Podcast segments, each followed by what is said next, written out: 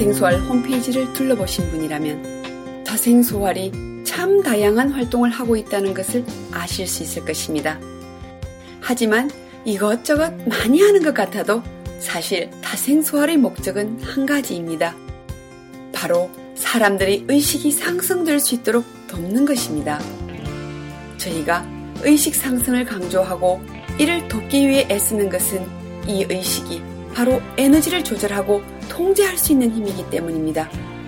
만약 우리가 에너지의 영향을 받기만 하는 존재라면 그것에 대해 반성하거나 다른 방향으로 가보려는 의지를 발휘할 수는 없을 것입니다.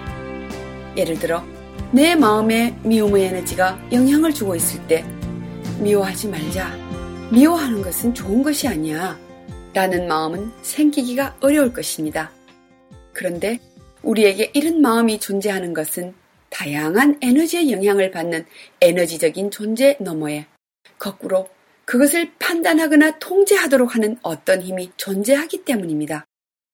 그리고 바로 이것이 종교에서는 영혼, 인문학에서는 초자아라고 불러온 더 흔하게는 양심이라고 불러온 의식의 힘입니다. 사람이 동물과 무엇이 다른가를 이야기할 때 언어니, 공감이니 여러 가지를 이야기할 수 있겠지만 사실 가장 근본적인 차이는 바로 이 의식의 차이에 있습니다.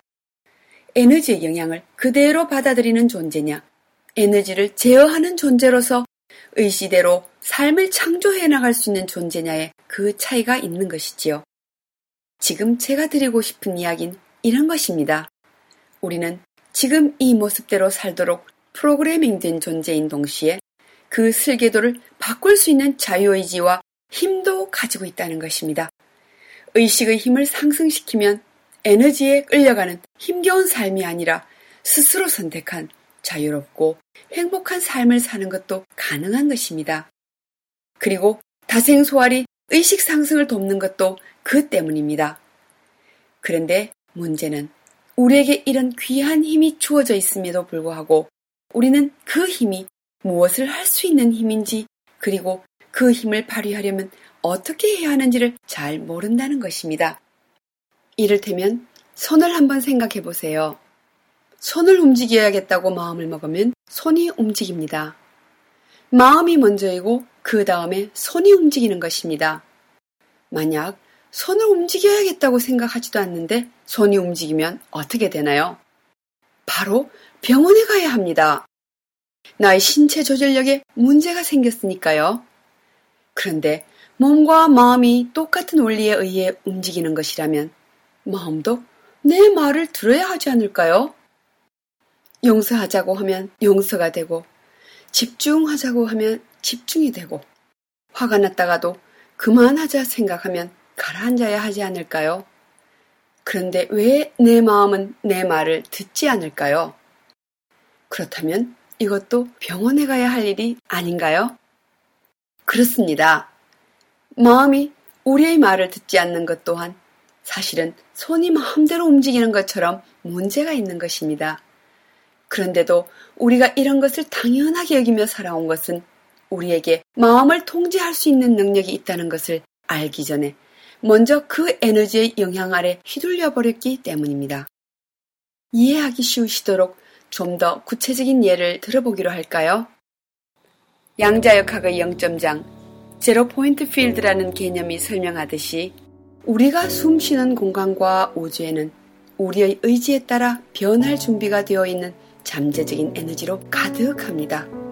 그러다가 실제로 어떤 의지가 주어지면 이 잠재력이 실질적인 힘을 갖는 에너지로 전환되지요. 예를 들어 어느 날 문득 우울한 생각에 의식을 집중하면 그 순간 내 공간에 존재하던 잠재적 에너지로부터 우울한 파동의 에너지가 창조됩니다.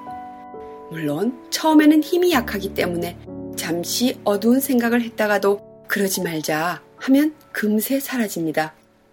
그런데 이런 생각을 자꾸 반복하다 보면 자신도 모르는 사이에 이 에너지의 힘이 더 커집니다. 그리고 어느 순간 내 의지를 넘어설 만큼 강해지지요. 그러면 이제 내가 우울한 생각을 하는 것이 아니라 하기 싫어도 우울한 생각이 떠오르는 상태에 놓이게 됩니다. 에너지를 창조하는 것이 아니라 스스로 창조한 에너지의 노예가 되는 것입니다. 게다가 이것이 아예 뇌의 시냅스를 변화시킬 정도에 이르면 이제 이를 되돌리기가 쉽지 않습니다. 무심코 창조한 우울한 에너지가 인성과 성격은 물론 현실과 몸까지 변하게 만드는 것입니다. 그리고 이것은 DNA를 변화시켜 다음 세대로까지 이어집니다. 그러니 한번 생각해 보세요. 지금까지 내 의식이 이렇게 큰 힘을 갖는다는 것을 알지도 못한 채 우리가 창조해 놓은 에너지들이 얼마나 많을 것이며 또 지금이라도 그걸 알았다고 하더라도 이미 DNA로 업으로 내게 전해져 막강한 힘을 발휘하고 있는 에너지를 내 의식의 힘만으로 바꾸는 것이 얼마나 어렵겠어요. 그래서 앞에서도 예를 들었듯이 이미 물길이 난 거대한 강물의 흐름을 되돌려 보겠다는 생각, 생각 그 자체로 되돌릴 수는 없는 것처럼 그만큼 어려운 일이겠지요. 물론 원리대로 지금이라도 내 의식의 힘으로 마음에 들지 않는 에너지들을 몰아내는 것도 가능합니다.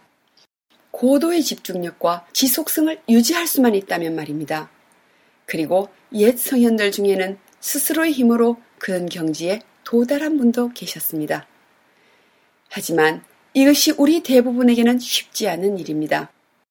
그것은 마치 이제 막 그런 말을 시작한 아기에게 거센 파도가 치는 물 속에서 중심을 잡고 가만히 서 있어 보라고 이야기하는 것과 같은 것입니다.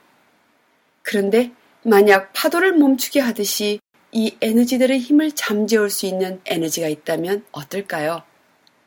이미 내게 작용하고 있는 에너지에 끌려가는 대신 내 의지대로 새로운 에너지를 창조할 수 있도록 도와주면 내가 원하는 삶을 살기도 훨씬 쉬워지겠지요. 그렇습니다.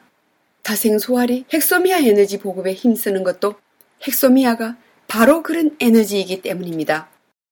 자, 그럼 삶을 바꾸는 에너지 헥소미아를 만날 수 있도록 조금 더 가보실까요?